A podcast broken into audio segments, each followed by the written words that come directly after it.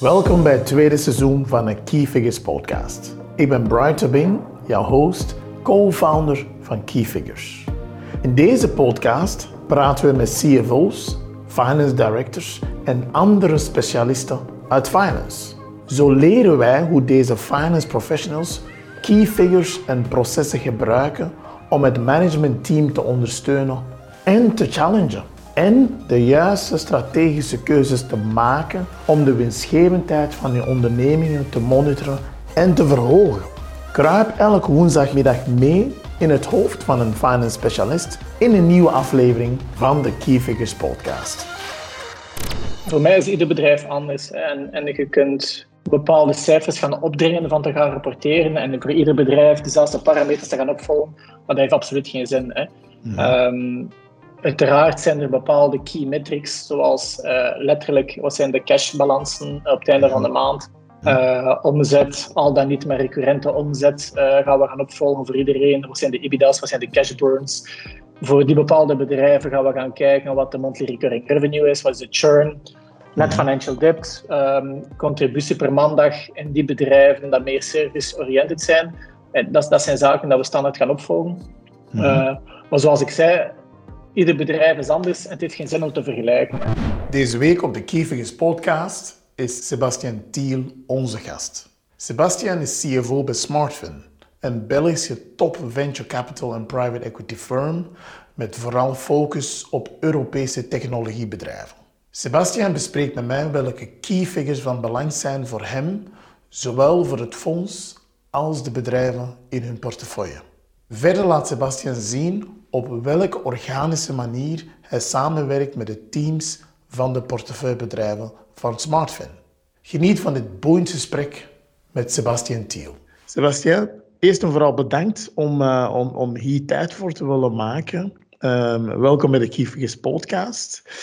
Ik ben vandaag heel benieuwd, want um, je bent in een sector waar um, het enorm belangrijk is om, om goed te begrijpen hoe dat jullie werken, wat de toegevoegde waarde is. Uh, die is uiteraard al lang bewezen. Maar ik denk dat er ook heel wat finance mensen zijn die um, langs de zijkanten willen begrijpen uh, welke key figures uh, jullie naar kijken wanneer dat er een transactie zich voordoet. Hè. Nu, we hebben heel veel tijd om daar allemaal heel diep op in te gaan. Ik begin altijd met de eerste vraag, Sebastien. Wie Sebastien, wat is uw verhaal? Ja, bedankt Bright om mij vandaag uit te nodigen. Uh, ik ben ook heel benieuwd naar, uh, naar dit interview of podcast. Dus um, wie, wie, ben ik? Um, dus misschien even mijn achtergrond. Hè. Ja. Ik heb uh, ja, financieel opgeleid in Brussel. Maar mijn carrière begonnen bij Ernst Young. als pas afgestudeerde, nieuw op de arbeidsmarkt. Eigenlijk vier jaar gestudeerd, maar niet zo heel goed weten wat er, ja, wat er te doen valt binnen de audit. Um, heel goede tijd achter de rug, heel veel geleerd eigenlijk op korte tijd. Ik zou het iedereen aanraden om daar een carrière te starten. Um, leuke sfeer, uh, leuke collega's. Um, ik heb trouwens ook mijn vrouw uh, leren kennen. Dus, uh, Handig. ja, absoluut een win-win. Ja. Dus heel goede ervaring, maar bon, na enkele jaren ja, ik ben altijd heel, heel curieus geweest naar andere opportuniteiten en mogelijkheden. Um, ben ik in interne audit beland uh, bij een Brits bedrijf, uh, Rentokil Initial. Um, interne audit, volledig anders dan externe audit. Uh, veel meer op processen mm -hmm. gebaseerd. Um, ook veel moeten reizen. Dat was een global rol. Azië, veel zaken, veel landen gaan bezoeken. Ik heb eigenlijk heel veel bijgeleerd vooral qua cultuur, qua mensen, uh, hoe zaken aanpakken, maar iets te weinig puur technisch. En dat ja. begon wat te, wat te wrijven aan mij. Ik zag mijn ex-collega's van UI doorgroeien. Um, ik had het gevoel dat ik wat stil stond um, op dat vlak. En dan ben ik uh, bij Capco gaan werken, consultancybedrijf uh, uit het Antwerpse. Van de week nog het nieuws trouwens, uh, ja. met de verkoop naar, naar Wipro. Ja, Rob, Rob en, kennen we natuurlijk. Ja, voilà. Hè. Um, ik moet zeggen, dat voor mij is mijn carrière daar eigenlijk echt begonnen. Um, ik heb daar heel veel mogelijkheden gekregen, uh, ook een global rol, heel veel kunnen bijleren. Um, ja, super eigenlijk. Uh, elke dag was iets nieuws, heel veel uitdaging, heel hard werken. maar de, de, de plus was absoluut aanwezig voor mij. ik heb dat enkele jaren gedaan. in 2010 zijn die overgekocht geweest door FIS. een US fintech-speler. Ehm, op zich in het begin was dat heel interessant, die integratie gedaan, uiteraard die due diligence meegedaan, um, integratie gedaan. maar bon, na een tijd komt in een routine terecht, na zo'n overname. En was de job heel monotoom geworden. Dat was voor mij tijd voor iets anders. En op dat moment eigenlijk ben ik in contact gekomen met Jurgen Ingels van Clear to Pay. Mhm. Ehm, om eigenlijk, um, op het moment dat ik instapte, dat was 2012, uh, was er ja, een heel groot bedrijf gegroeid, laten we zeggen, uit het, uh, van een entrepreneur. Hè. en dat is belangrijk ook voor het vervolg van mijn carrière. Zo'n bedrijven die groeien, maar heel vaak spenderen ze iets te weinig tijd aan de back-office, aan, aan de goede processen, goede structuren. Uh, dus op dat moment kwam ik aan boord, was er eigenlijk nog geen global ERP-systeem. Ehm, de teams moesten nog allee, een, een step-up zetten. Um, en de derde kans gehad om dat te gaan doen. Fantastische tijd, heel veel geleerd van Juren. Um, met VC's in contact gekomen, uh, ook super interessant. en na, ik denk, een dik jaar, anderhalf jaar, komt hij naar mij af met een banker. Ja, kijk, we gaan Kleedopij verkopen. Ehm, we zijn hier in contact met tien uh, shortlist-kandidaten, bedrijven. En één daarvan was FIS. Ik zeg dat meen niet. Um, ik zeg die mensen die ken ik. Weet je wat? Pak negen anderen, maar die liefst niet. Niet uit slechte ervaring, maar gewoon. Ik ken het al. Voor mij hoeft dat niet. Tien waren vijf, vijf waren drie. Uh, en uiteindelijk heeft FIS uh, Kleedopij overgenomen. En kwam ik terug in mijn oud bedrijf terecht. Heel ongewoon zeker vanuit US-perspectief, heel groot. Uh, komen ze in België twee keer bij dezelfde mensen terecht. Was heel uniek eigenlijk. Heel, uh, aan de ene kant wel fijn. Hè. Um, dat heb ik een tijdje gedaan. Juren is vertrokken um, bij de verkoop. Ik ben toen CFO geworden van uh, Clay to Pay. Um, heel interessant eigenlijk. Uh, leuk ja. geweest. Maar terug, dat, dat begon zo wat te vreten en te doen. Ik begon wat te vervelen in, in, die mastodont. En met Jurgen nog vaak in contact gebleven. En die zei van, eigenlijk, jij moet iets gaan doen met, met, met scale-ups en start-ups. Um, al de problemen dat je hier hebt opgelost, uh, die ga je ook herkennen in andere bedrijven. En zo ben ik aan de praat geraakt met een, collega, uh, ex-collega van Clear to Pay. En hebben we samen eigenlijk een, een, een CFO-bedrijfje opgestart, uh, Finsight Solutions omdat we eigenlijk echt wilden focussen op die kleinere bedrijven dat nood hadden aan financiële expertise. Um, dus voilà, dus voordat we het wisten hadden we een, een bedrijf opgestart met twee. Um, volledig uit mijn comfortzone, maar heel plezant eigenlijk, heel veel toegevoegde waarde kunnen leveren. Um, hebben we enkele jaren gedaan. En dan ben ik in contact gekomen met Grant Thornton, um, uh, dat eigenlijk ja, hun CFO as a service tak wouden uitbreiden in België hadden interesse in Finsight en zo is dat verkocht geraakt. Uh, en op hetzelfde moment eigenlijk kwam Jurgen Engels naar mij en zei van kijk, in het fonds zoeken we een beetje uw profiel. Uh, financieel, maar niet... Ik zeg, ik ben generalist, hè, dus ik ben geen expert in, in tax, geen expert in eender wat, maar heel breed, hands-on, financieel. Hè. Um, en zo ben ik terechtgekomen bij Smartfin uh, 1 april vorig jaar, in het midden van de corona-epidemie was, was allemaal een beetje meer spannend. Maar bon, ik ken het huis, ik ken Jurgen. Ik wist min of, min of meer allee, waar dat ik kon aan beginnen. Um, dus voilà, dat is, dat is mijn achtergrond. Dus, okay. um, het reikt van enkele jaren. Heel duidelijk. Sebastiaan, we, we, we, gaan meteen schakelen. Ja, het woord is gevallen in Smartfin, dat is natuurlijk huidig huis. Uh, een VC, venture capitalist, uh, zoals het genoemd wordt, op private equity. Uh, what's in the name? Um, misschien om het te kader voor iedereen. Hè. Um, um, wat is het toegevoegd waarde van een fonds als Smartfin in de bedrijven in jullie portefeuille? Hoe, hoe, hoe zou je dat kunnen, kunnen framen eigenlijk? Ja, een goede vraag. Hè. Ik ben niet echt thuis, of ik heb toch weinig ervaring in, in die, in die uh, VC-wereld. Ik kan enkel uh, vertellen wat ik nu zie het laatste jaar dat ik hier ben. Tuurlijk. Ik heb wel het gevoel dat um, Smartfin, de core DNA van een Smartfin, is eigenlijk een fonds met heel veel affiniteit voor technologie, uh, gezien de mhm. ervaring zowel van Jurgen en, en, andere mensen in, in het fonds. Um, dat echt wel bewezen hebben dat ze, uh, dat ze bedrijven kunnen schalen um, en waar de entrepreneurship en private equity hand in hand gaan.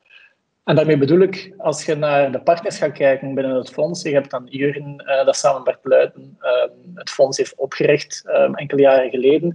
hebben langs de ene kant puur entrepreneurship, de ervaring van bedrijven te, doen schalen, te doen groeien, de problemen oplossen, dat er elke dag zijn. En langs de andere kant hebben we dan de ervaring van private equity van een Bart.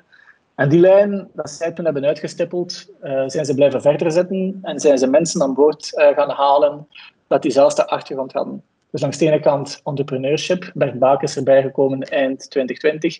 En dan Thomas um, de Puit uh, in 2017, denk ik, dat dan meer de VC-kant had. Dus altijd VC met entrepreneurship.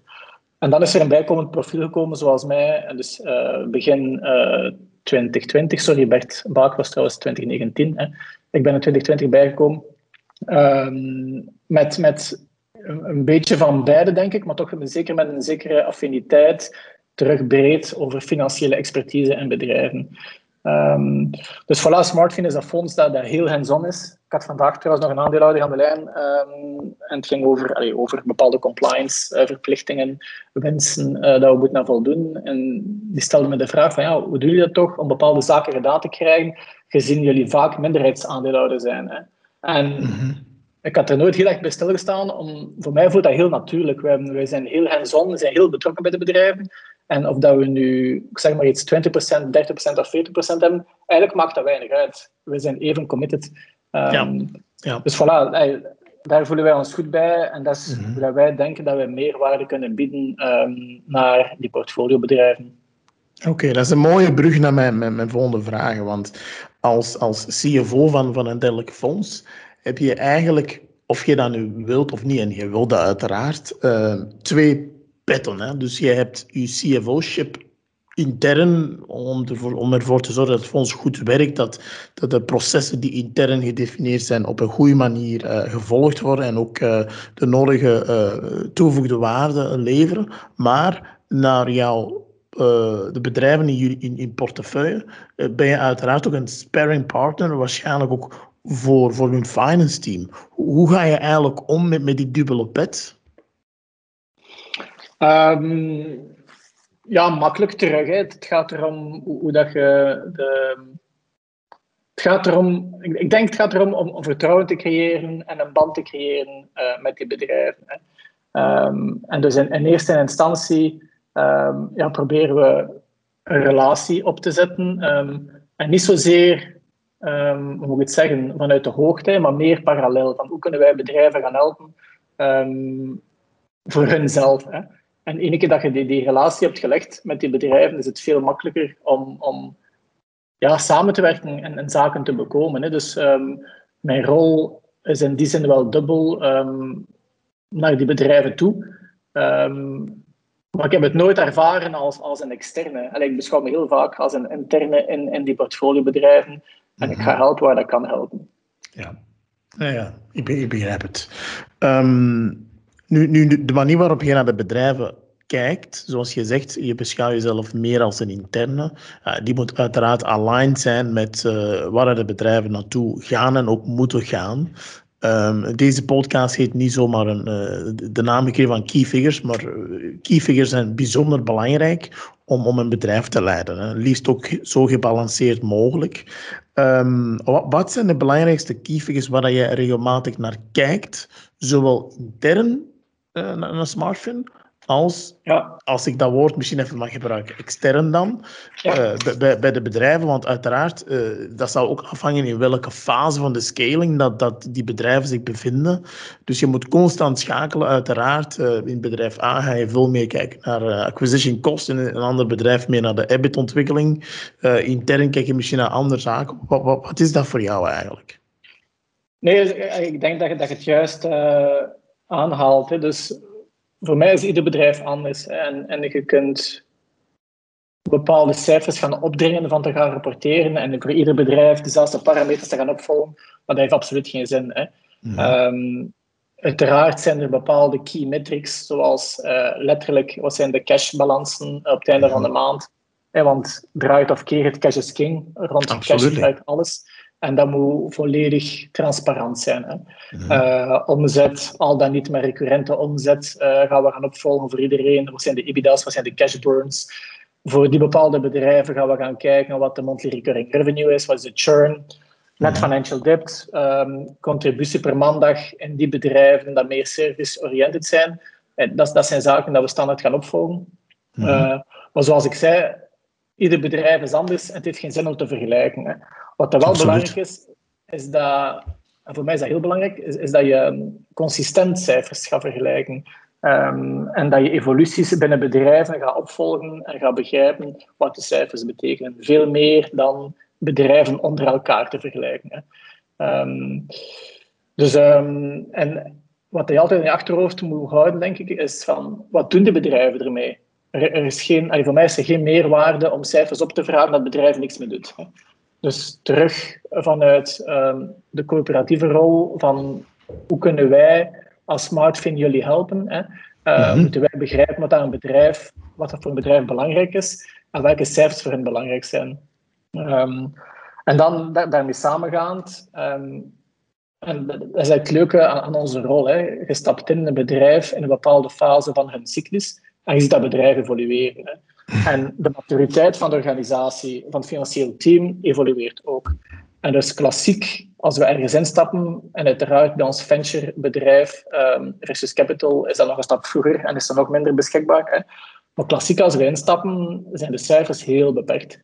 Uh, dan kom je, als je geluk hebt, ik overdrijf misschien een beetje, maar krijg je een P&L, een balans ga je zelden krijgen, een cashflow um, krijg je al helemaal niet. Hè. Um, en dus is het belangrijk eigenlijk om, om goed in te schatten waar staan we en waar gaan we naartoe en hoe kunnen wij die bedrijven helpen om daar te gaan.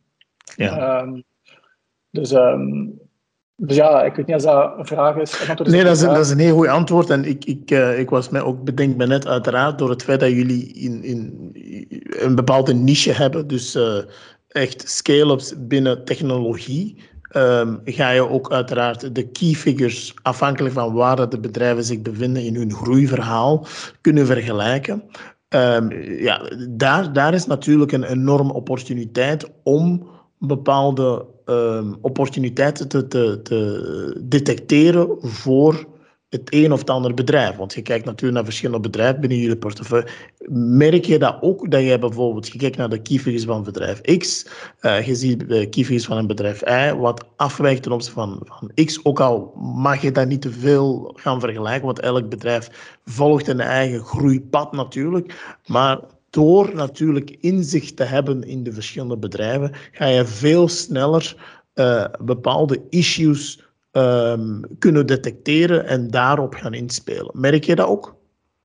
Ja, dat klopt. Hè. Je gaat bepaalde trenden gaan zien, um, positief en negatief. Um, maar wat, daarbovenop, wat, wat je ook gaat zien, is dat eh, soms vragen we informatie op, ik zeg maar iets over bepaalde verzekeringen dat ze hebben bepaalde ERP-systemen en de kosten ermee gepaard gaat. En dan merk je dat, dat bedrijven uh, meer geld uitgeven aan bepaalde zaken dan andere. Hè. Dus uh, het gaat verder dan puur een, een, een, trend zien in een omzetcijfer of in een kostencijfer. Je kunt echt eigenlijk heel nauwkeurig, um, of met toegevoegde waarde zou ik eerder moeten zeggen, um, bedrijven inzicht te geven in waar dat ze staan versus andere um, zoals ik zei, met een ERP-kost, met een uh, verzekeringskost uh, enzovoort. Um, dus dat proberen we ook wel te doen, is die bedrijven te gaan helpen um, uh, over welke banken goede partijen zijn, welke verzekeraars goede partijen zijn. Tuurlijk. Um, en daar terug proberen wij iets, iets terug te geven. Hè. onlangs hebben we ook bekeken bijvoorbeeld, ik zeg maar iets over fleet management. Hè welke bedrijven zitten die? Kunnen we niet kijken voor groepskorting op, op groepsniveau, om zo te zeggen, waarbij het fonds dan als groep bekeken wordt. In de praktijk is het altijd net iets moeilijker dan, dan dat klinkt. Um, maar daar zijn ook opportuniteiten om die bedrijven in die richting te helpen. Absoluut, duidelijk. Um, wij hebben net over de key figures gesproken, heel duidelijk voor mij. Uh, ik geloof ook heel uh, sterk dat um, de finance van de toekomst, het vak uh, als dusdanig, um, ja, meer toegevoegde waarde gaat leveren als het natuurlijk de cijfers overstijgt en ook meer gaat kijken naar de, de processen die uiteraard als, als output de finance, de finance figures hebben. Hè. Wat, wat, zijn, wat zijn de kernprocessen, zonder te veel uiteraard, uh, dat zal een off-limit uh, question kunnen zijn, uiteraard. Uh, wat, wat zijn de, de kernprocessen waar jij in de verschillende portefeuillebedrijven uh, laten we zeggen, met argusogen uh, naar kijkt? Wel, ik denk dat het proces, wat dat voor mij belangrijk is, hè, um, en dat is, dat is gezien mijn achtergrond misschien niet volledig onlogisch, maar is eigenlijk dat je met een finance team toegevoegde waarde kunt leveren. Hè. Mhm. En in het verleden was het zo dat, dat een finance team, ik heb het dan toch over een paar jaar geleden, toch vaak als de, de politieman, de controleur, um, de persoon die lastige vragen stelde, hè, beschouwd werd en eigenlijk te weinig uh, kon bijdragen aan de evolutie van het bedrijf. Mhm. Ehm, ik heb finance altijd willen zien als een facilitator, als, als een connector uh, in het bedrijf uh, dat op, ja, met hun specificiteit waarde kon creëren. En ik noem dat eigenlijk de, de, value, de value chain of de pyramide chain van, van finance. Ja. En dus voor mij is het, het, het, het summum, het eindpunt is eigenlijk um, ja, als finance team strategische activiteiten kunnen ondersteunen. Hè. We hebben het net gehad over M&A-activiteiten uh, in, in, mijn verleden. En als je dat als finance team kunt doen en kunt bijdragen aan een verkoop en meerwaarde creëren voor de aandeelhouders, dan denk ik dat je je job goed gedaan hebt. Ja. Um, nu, niet iedereen zit in beneden. Dat kan ook gaan over een juiste pricing, uh, een kostenbatenanalyse, optimalisatie van de marges enzovoort. Hè. Dat is het, dat is het, um, het einddoel. Maar om daar te geraken is het heel belangrijk, denk ik, dat uh, de onderliggende processen uh, goed afgeleid zijn en duidelijk zijn en goed opgevolgd worden. En dus hoe dat ik dat zie, en je moet even een, een piramide visualiseren met een brede mhm. onderlaag. En dat is eigenlijk de onderste laag van, van, van finance, um, het transactionele. Hè. Um, puur um, inboeken van facturen, betalingen doen. en die moeten in de huidige uh, omgevingen, die moeten snel gebeuren, die moeten efficiënt gebeuren, maar vooral moeten die correct gebeuren. Hè. en liefst, uh, en zo liefst mogelijk digitaal. Hè. Um, in dat aspect is belangrijk dat de processen dat daaraan gelinkt zijn, ik zeg maar iets invoice to cash, hè, dus uh, facturatie mhm. uitsturen tot collecteren, het volledige proces uh, moet um, efficiënt um, en nauwgezet opgevolgd worden. Niveau daarboven, hè, dus boven het transactionele, kom je eigenlijk in een niveau waarbij dat we de financiële data dat we verzameld hebben, gaan ja, consolideren, collecteren, reconciliëren Um, daarvoor is het belangrijk dat je een goed ERP-pakket hebt. Hè. Um, dus dat is dan de volgende stap. En nogmaals, als je naar um, part participatie gaat bekijken in portefeuillebedrijven, komen ze vaak binnen op de onderste laag van de piramide. Daar moet er vaak aan gesleuteld worden. Dan pas gaan we gaan kijken naar een ERP-boekhoudpakket. Het heeft geen zin om te gaan kijken naar een ERP of een boekhoudpakket als het eerste deel uh, niet uh, vlot verloopt of goed verloopt. Hè. Dus, um, dus op dat moment zitten we met, een goed uh, systeem, uh, technisch. Het volgende level is eigenlijk al wat de rapportering en compliance betreft. Dus iedere keer dat die data in dat boekhoudsysteem zit, ja, moet u er iets mee doen, moeten rapporteren, uh, consolideren en een verhaal gaan vertellen um, dat gealigneerd is, en dat is belangrijk, met de doelstellingen van het bedrijf. Um, ik heb altijd graag nagedacht in, in, in tabellen eigenlijk. Hè. Dus je hebt een bedrijf, een bedrijf heeft een product, dat is een tabel. Een bedrijf heeft mensen, dat is een tabel. Uh, een bedrijf heeft projecten, dat is een tabel. En, en de kunst is um, om de flow, de integratie tussen die verschillende tabellen goed te visualiseren. Um, en dan een rapportering uit te zetten. En uiteindelijk allee, is dat gewoon een, een, een, pivot, om het heel simpel te zeggen, waarbij dat je mhm. relaties gaat leggen en die relaties gaat visualiseren. Maar als je die basis juist krijgt vanaf dag één, dan kan je eigenlijk um, een jaar, uh, in een bepaald jaar een rapportage opzetten op regio en het jaar erop op productniveau. Um, waarom zeg ik dat? Is omdat ik heel veel bedrijven gezien heb dat um, de structuur van de rapportering, klassiek gezien, dat wijzigt heel vaak. Dat is eigenlijk zot, maar het zijn eigenlijk heel weinig bedrijven dat vijf jaar aan een stuk op dezelfde manier rapporteren. En als je de rapportage wijzigt en je kan geen vergelijkende cijfers tonen omdat die onderlaag foutief zit, ja, rijd je terug vast. Hè.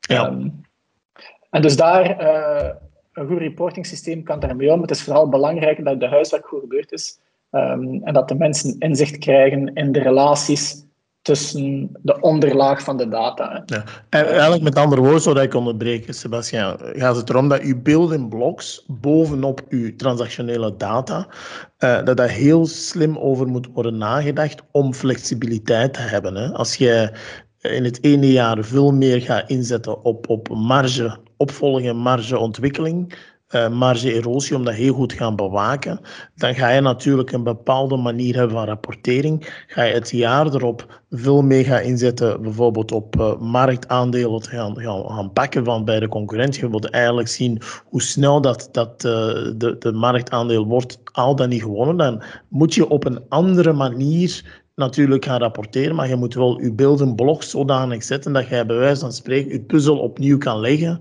en vergelijken. Daar komt het eigenlijk op neer. Klopt dat? Ja, absoluut. absoluut hè.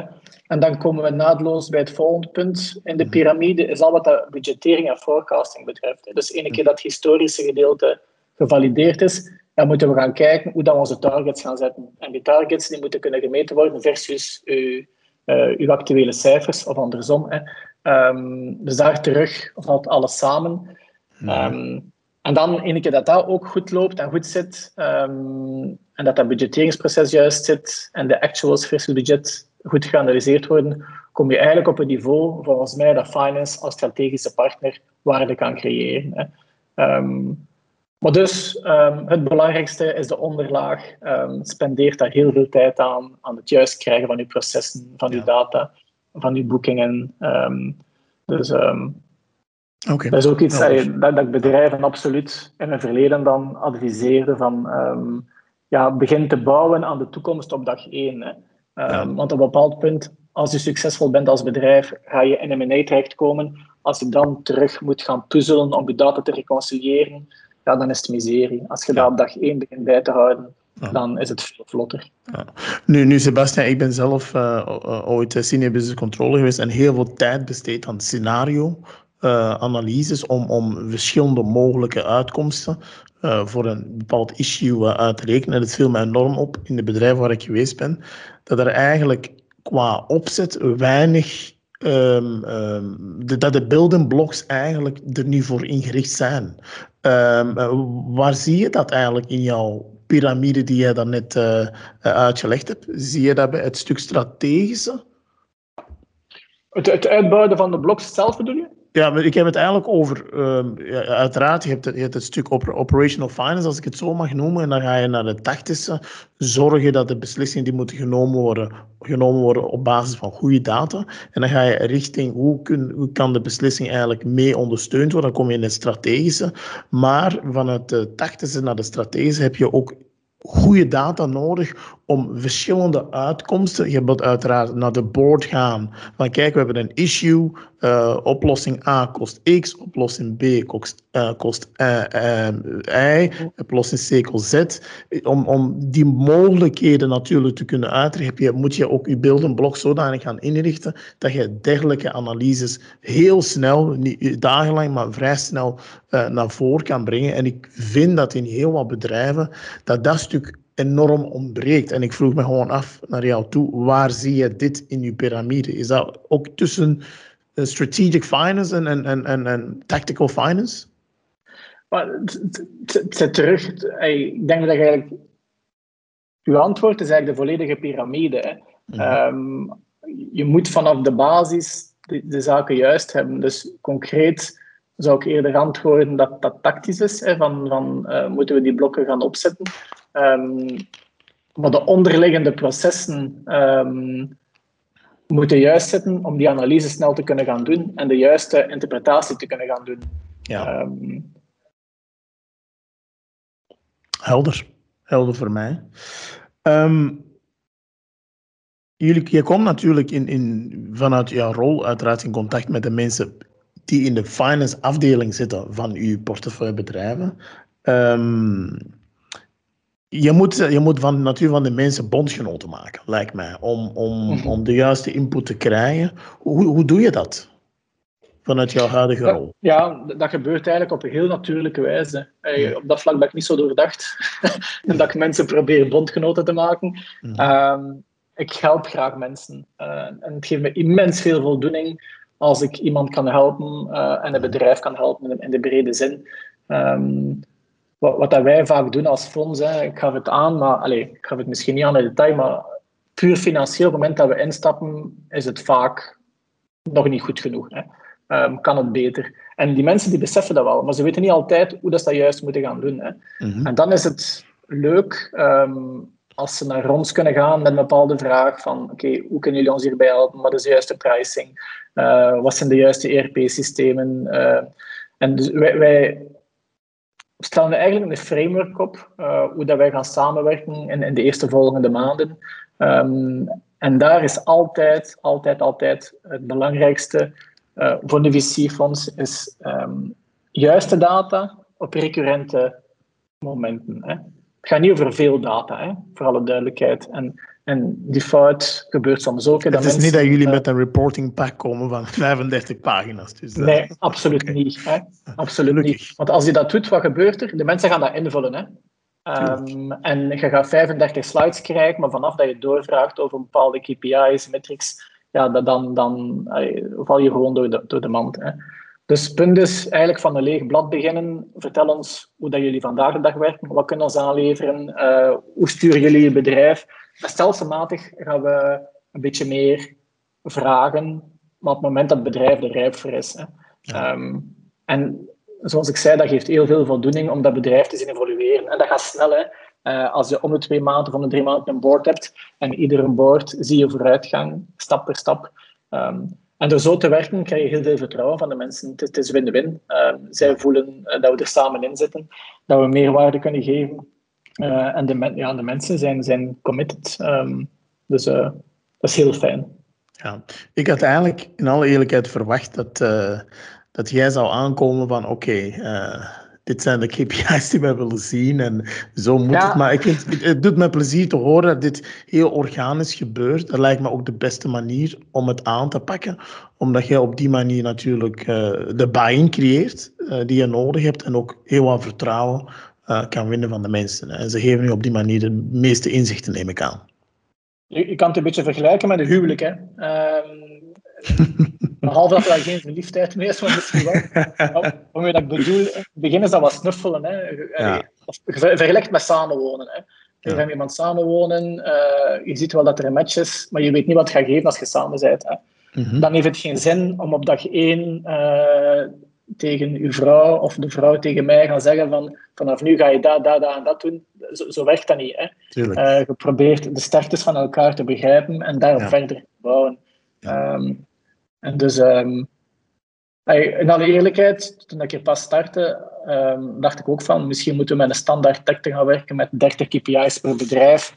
Um, het is eigenlijk bij het uitwerken van, van dat idee dat je beseft van nee, zo, zo gaat het niet. Sommige bedrijven zitten daar gewoon niet op dat niveau. Um, en dat dat het leuke aan wat dat wij doen, is eigenlijk bedrijven helpen schalen, grootbrengen. Uh, op een bepaald moment wordt dat een exit. Um, het is eigenlijk gewoon fijn om daar een stuk te kunnen aan bijdragen uh, in die groei van dat bedrijf. Mooi, heel mooi. Um, nu, het loopt niet altijd goed. Hè? Daarmee bedoel ik niet puur dat, dat, dat acquisitie niet, niet goed is, maar puur uw samenwerking met, met de finance mensen. Uh, waar, waar, loopt het meestal mis? Of waar loopt het meestal op stuk? Ja, mislopen is, is, is een groot woord, denk ik. Mm -hmm. Als, als, of wanneer gaat het stroef, ik zal het zo zeggen. Ja, ja, ik denk in het begin is er, zoals ik zei, die, die, die, die snuffelperiode, elkaar leren begrijpen. Mm -hmm. um, vaak is er zo een klein, moet ik zeggen, uh, come to Jesus momentje, om het zo te zeggen. Um, en dat is nooit met strubbelingen, hè, maar uh, je voelt wel dat de verwachtingen moeten gealigneerd worden. Hè. Ja. En dan gaat dat niet zozeer, zoals ik zei, over, over inhoud, want dat is stap per stap, maar dan gaat dat meer over timing, over het juiste moment rapporteren, over, ik zeg maar iets in detail, maar de boardpack niet een dag ervoor, maar een week ervoor uit te sturen. En dat, dat zijn zaken, als, als ja, bedrijven dat nog nooit geld hebben opgehaald, gewoon die vertrouwd mee zijn. Dus die hebben ook tijd nodig om aan die ideeën te wennen. Um, dus... Um, ja, echt, echt uh, mislopen doet dat niet, maar dat heeft gewoon tijd nodig om elkaar te leren kennen uh, ja. in beide richtingen. Hè. Um, okay. Iedereen is anders. Um, ja. Oké, okay. ik kan me wel niet bij voorstellen dat uh, sommige finance mensen um, misconcepties hebben hè, als een, een, private equity partner instapt.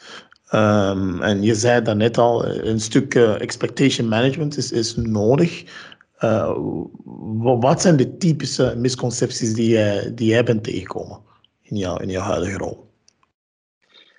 Um, Weinig eigenlijk. Um, Oké, gelukkig. En ik, ik, denk, ja, nee, ik denk dat er, ik heb het aangehaald daarnet, hè, um, omdat we op dag één eigenlijk samen zitten met, met die bedrijven. Um, het is niet dat wij één keer per maand contact opnemen met de bedrijven. In mijn rol heb ik um, zeker met de jongere bedrijven nou pas zijn ingestapt, wekelijkse contacten, um, om op te volgen hoe dat, dat loopt. Um, dus zijn er misconcepties? waarschijnlijk wel. ik zou het eens moeten vragen als ik die mensen spreek, uh, mm -hmm. hoe, dat zij dat zien. Want het is nooit dat ik ergens uh, het gevoel heb gehad dat ze ons verkeerd begrijpen. dat denk ik. Ja, Oké, duidelijk, merci. Um, misschien een beetje terug naar het intern verhaal. Uh, de, de, de, de partners binnen, binnen Smartfin, we kennen allemaal uh, Jurgen. Uh, je hebt ook andere partners. Ja, die zijn uiteraard heel, heel sterk onderlegd financieel. Hè? Um, vanuit jouw rol als CFO, ik kan me wel iets bij voorstellen dat het ja, je wilt je toegevoegde waarde leveren, ook aan mensen die, laten we zeggen, eh, het vak heel goed kennen, uh, ook in het dealmaken en dergelijke. Hoe, hoe zorg je voor toegevoegde waarde vanuit jouw rol voor het fonds eigenlijk? Vooral in, in de dynamiek met de partners. Hè? Ja. Dus dat is, Daarnet zei ik, als je naar de partners gaat kijken binnen het fonds, hebben we eigenlijk drie profielen. Hè. Um, Je hebt de entrepreneurs, dat zijn dan Jurgen en Bert. Je hebt dan de meer klassieke um, investeringsmanagerspartners, dat is dan Bert uh, en Thomas. Dan heb je mij meer financieel. Hè. En uiteraard hebben die, die twee andere types uh, een financiële achtergrond. Uh, ze kunnen ook een PNL lezen, ze kunnen een balans lezen, ze kunnen een cashflow lezen. Um, maar dat is gebaseerd op wat dat ze gezien hebben. Hè. Bij mij is mijn financiële expertise gebaseerd op wat ik gedaan heb. Dat is toch wel een groot verschil Mhm. Als het gaat over hoe dat je zaken aanpakt, hoe dat je problemen oplost, financieel dan uiteraard. Hè. Um, hoe gaan we een ERP-implementatie gaan doen? Hoe gaan we de juiste partner gaan kiezen? Hoe gaan we ervoor zorgen dat de rapportering op dag 5 beschikbaar is? Hè? Um, als als, als um, portfoliobedrijven, CFO's van die bedrijven naar mij komen van kijk, kun je ons daarbij helpen? Zal ik heel pragmatisch met een plan kunnen komen. Hè? Juren is uiteraard een beetje een uitzondering, want die is een beetje van alles geweest. Hij is CFO geweest, hij is entrepreneur geweest, hij is VC geweest. Dus uh, dat is onze vliegende keeper, om het zo te zeggen.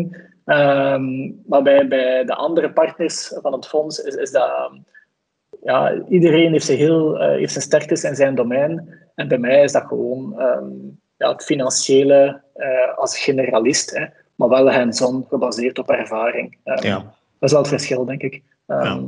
En intern is dat ook vrij duidelijk. Um, en worden die rollen ook zo toegedeeld. Hè. Dus het is niet dat we elkaar, uh, hoe moet ik het zeggen, um, we weten heel goed wat we aan elkaar hebben. Hè, en we worden uitgespeeld tussen haakjes uh, om onze skills te gaan gebruiken, um, dat in lijn leggen uh, met onze persoonlijkheid en wat we kunnen. Hè.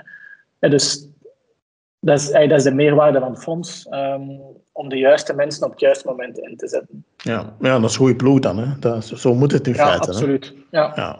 ja. Oké. Okay. Ik heb helemaal aan het begin van de podcast gevraagd naar de key figures, uh, uh, extern dan. Uh, om het, uh, hoe dat jullie naar uiteraard naar die bedrijven kijken, in jullie portefeuille. Ja. Nu even misschien dat internal look. Um, uh, waarop sturen jullie dan? Waar, waarop ben jij enorm gefocust? Puur vanuit een interne bril naar de fonds toe, in feite. Ja, een interessante vraag. Dus als je gaat kijken naar mijn rol, hè, want toen ik startte bestond de rol niet. Hè, dus de CFO-rol, om het zo te noemen, um, bestond niet. Um, en dus ik ben die zelf gaan ontdekken, gaan creëren in, in, de, in, de, in de maanden nadat ik gestart was. En eigenlijk, nu met een jaar ongeveer op de teller, uh, kan ik zeggen dat mijn rol echt tweedelig is. Langs de ene kant hou ik me puur bezig uh, met uh, portefeuillebedrijven, wat we hebben toegelicht uh, mm -hmm. vorig half uur. En langs de andere kant is puur het interne. Hè. Dus puur intern hou ik me bezig met de opvolging van het fonds, noem het back-office. En dat is heel breed. Hè. Dat gaat over mhm. compliance, dat gaat over bankrelaties, dat gaat over onze eigen rapportering, dat gaat over de boekhouding. Um, en uiteraard probeer ik die lijn door te trekken um, qua structuur, uh, qua ja, het professionaliseren van. Hè. Um, want toen, het fonds gecreëerd werd, het initiële fonds, het eerste fonds, 2014, dat was een relatief klein fonds, 40 miljoen. Ondertussen zijn we, hebben we vier fondsen onder portefeuille met een heel klein team. Hè. Ehm, en dus daar is het belangrijk dat, dat we efficiënt kunnen werken ehm, eh, en ook kunnen schalen. Hè. Het heeft geen zin om het fonds te sturen op dezelfde manier als een aantal jaren geleden.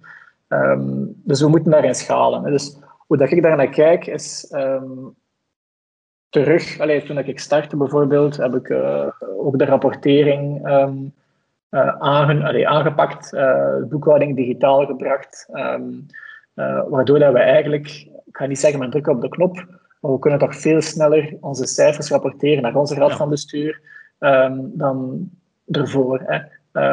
en terug ja, die piramide dat ik over bezig was net, ja, die pas je ook toe op, op, op, je, op je eigen job. Hè.